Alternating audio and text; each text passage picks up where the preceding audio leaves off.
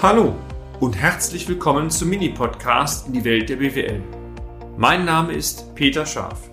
Ich bin Unternehmensberater mit Leib und Seele und gemeinsam gehen wir den Problemen der BWL auf den Grund. Kurz, kompakt, unverständlich. Das Problem einer möglichen Zahlungsunfähigkeit bei einer Personengesellschaft Teil 2. Schön, dass Sie heute, meine sehr verehrten Damen und Herren, wieder dabei sind. In der letzten Folge haben wir bereits einmal über das Thema Zahlungsunfähigkeit gesprochen und klar war auch der Hinweis, betriebswirtschaftlich ist das schon eine schwierige Frage, juristisch eine andere, also wenn du in die Bedrohung kommst, binde sehr frühzeitig juristische Kompetenz ein. Dies soll und dies kann auch dieser Beitrag nicht ersetzen, aber er kann sensibilisieren und genau das möchten wir erreichen. Der Tenor war, auch wenn bei einer Personengesellschaft juristisch keine Pflicht besteht, Insolvenz wegen Zahlungsunfähigkeit einzuleiten, so darf das nicht als Freibrief verstanden werden, das Problem ist weg vom Tisch. Genau das, das haben wir in der letzten Folge thematisiert. Heute geht es um die Frage, wann ist denn der Zeitpunkt der Zahlungsunfähigkeit eingetreten? Und Vielleicht hat der eine oder andere von Ihnen schon mal eine Erfahrung sammeln können oder sammeln müssen. Diese Frage betriebswirtschaftlich zu beurteilen, ist etwas ganz anderes, als den juristischen Blickwinkel draufzupacken. Denn diese Frage enthält eine Menge an Sprengstoff. Zu den Aufgaben eines vorläufigen Insolvenzverwalters oder Insolvenzverwalter hin gehört es zum einen, einen Vermögensstatus des Unternehmens festzustellen, aber auch genau diese Frage, wann ist denn die Zahlungsunfähigkeit eingetragen, juristisch verbindlich zu erklären. Ich erlaube mir einmal einen kleinen Exkurs in den Rechtsbereich rein. Sehr vereinfacht ist Zahlungsunfähigkeit eines Unternehmens bereits dann eingetreten, wenn die im Unternehmen vorhandenen freie Liquiditätsreserven, beispielsweise freie Kreditlinien, Barmittel und so nicht mehr ausreichen, die fälligen Verbindlichkeiten zu bedienen. Man spricht hier auch oftmals von sogenannten Stichtagsliquidität. Entscheidend zu den fälligen Verbindlichkeiten zählen Schuldenpositionen, die fällig sind und deren Rückforderung also auch nach Eintritt des Zahlungszieles ernstlich eingefordert worden sind vom Gläubiger. Also Klassiker, Sie bekommen eine Rechnung, die Rechnung ist fällig, Sie zahlen nicht und die Mahnung des Gläubigers liegt bereits auf dem Tisch. In aller Regel wird dann eine sogenannte Deckungslücke ermittelt und das ist einfach nur die Differenz zwischen was habe ich an liquiden Mitteln da mit freien Kreditlinien, was ist fällig, da kommt eine Differenz raus. Wenn die Deckungslücke positiv ist, ist das Problem sowieso zunächst mal nicht da. Blöd wird es, wenn die Deckungslücke negativ ist, das heißt also, wenn die fälligen Verbindlichkeiten größer sind als die aktuell vorhandenen Barmittel. Das Ganze wird auch als Prozentwert ausgedrückt, also Deckungslücke durchfällige Verbindlichkeit mal 100. Und der BGA hat seinerzeit in seinem Urteil von 2005 einmal eine 10% Regel definiert. Das heißt, er sagt, wenn diese Deckungslücke kleiner wie 10% der fälligen Verbindlichkeiten ist, dann, so spricht er sinngemäß, ist regelmäßig von Zahlungsfähigkeit auszugehen und wenn sie über 10% ist, ist regelmäßig von Zahlungsunfähigkeit auszugehen, weil man hier noch sagen muss, ähm, wir beziehen uns nicht auf den Stichtag, die Stichtagsliquidität, sondern man schaut, wie die Entwicklung die nächsten drei Wochen ist. Aber die Betonung heißt hier im Urteil regelmäßig und nicht es ist so. Das wird oftmals auch falsch verstanden.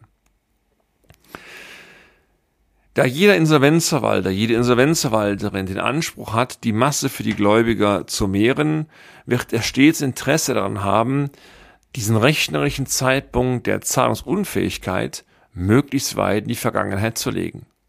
Denn es ermöglicht ihm oder ihr, Zahlungen des Unternehmens anzufechten, die nach Eintritt der Zahlungsunfähigkeit noch geleistet wurden. Sollten diese Anfechtungen erfolgreich sein, so müssen Gläubiger bereits erhaltene Zahlungen wieder zurückgeben. Sie ahnen, worauf das rausläuft. Wenn also folglich der rechnerische Zahlungsunfähigkeitszeitpunkt sehr weit in der Vergangenheit liegt, können folglich auch sehr hohe Rückforderungsansprüche entstehen und damit sein Ziel Mehrung der Insolvenzmasse dann optimal verfolgt werden kann. Im Praxisbeispiel kam hinzu, dass der mit einer Generalvermacht ausgestattete Kommanditist die wirtschaftliche Situation der KG sehr gut kannte. Da er parallel hierzu auch noch Gläubiger der KG war, wurde es doppelt schwierig, denn diese durchgeführten Warentransaktionen, vielleicht noch, wenn er sein Geld bekommen hat, werden sicherlich im Knallfall doppelt unter die Lupe genommen, ob nicht damit andere Gläubiger benachteiligt worden sind. Unser Fazit? Der vermeintliche Vorteil von Personengesellschaften, nicht insolvenzantragspflichtig zu sein, sollte und darf nicht als Freibrief verstanden werden. Neben den vermögensrechtlichen gilt es vor allem aber strafrechtliche Aspekte mit zu berücksichtigen. Auch eine spätere juristische Betrachtung des genauen Zeitpunkts der eingetretenen Zahlungsunfähigkeit führt oftmals dazu, dass hohe Anfechtungsrisiken bestehen und damit später sehr hohe Ansprüche geltend gemacht werden können. Also auch hier ist oftmals eine Scheinsicherheit da, ich habe mein Geld schon bekommen. Vorsicht, wenn es dumm läuft, müssen Sie dieses Geld wieder herausgeben.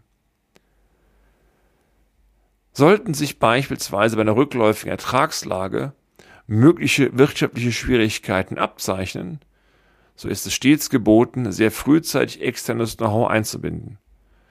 Wenn Sie, meine Damen und Herren, noch einmal an meinen Feuerwehrhelm, meine Feuerwehrkarriere denken, dann ist oftmals die Metapher die, ich werde auch als Unternehmensberater erst gerufen, wenn die Hütte brennt. Schade, denn vorbeugender Brandschutz ist A billiger und macht auch oftmals viel mehr Freude. Und bei der Zahlungsunfähigkeit ist es leider in der Praxis sehr oft genauso. Ein betriebswirtschaftlicher Sparringspartner kann Ihnen helfen, nicht ins Dunkel zu bringen, die Relevanz der bestehenden Probleme zu beurteilen und danach gemeinsam mit Ihnen Maßnahmen zu verabschieden, wie optimal auf die gegebene Situation reagiert werden kann. Je nach Lage sollten Sie es aber auch nicht versäumen, sehr frühzeitig juristische Kompetenz einzubinden, damit diese dann gemeinsam mit Ihnen auch die Thematik Haftungsansprüche, aber auch strafrechtliche Themen beleuchtet und im Rahmen des Schlechten noch optimale Abwehrstrategien verabschiedet. Natürlich kann beides, also sowohl die juristische als auch die betriebswirtschaftliche Kompetenz, keine Garantie dafür sein, dass das Ruder noch herumgerissen wird. Aber es ist ein Ansatz, zumindest eine Option, das Beste aus der Situation zu machen. Denn wenn der Fall des Falles doch eintreten sollte und es knallt, dann sind sie zumindest optimal auf diesen Zeitpunkt vorbereitet. Allein schon hierdurch lohnt sich unserer Ansicht nach sehr frühzeitig die Einbindung externer Spezialisten. Wenn Sie einen guten BWLer suchen, einen kenne ich. Peter Scharf, die Hotline 0228 921 6555. Bis zur nächsten Folge. Ihr Peter Scharf. Und damit sind wir auch schon am Ende des heutigen Podcasts. Haben wir Ihr Interesse geweckt? Fein.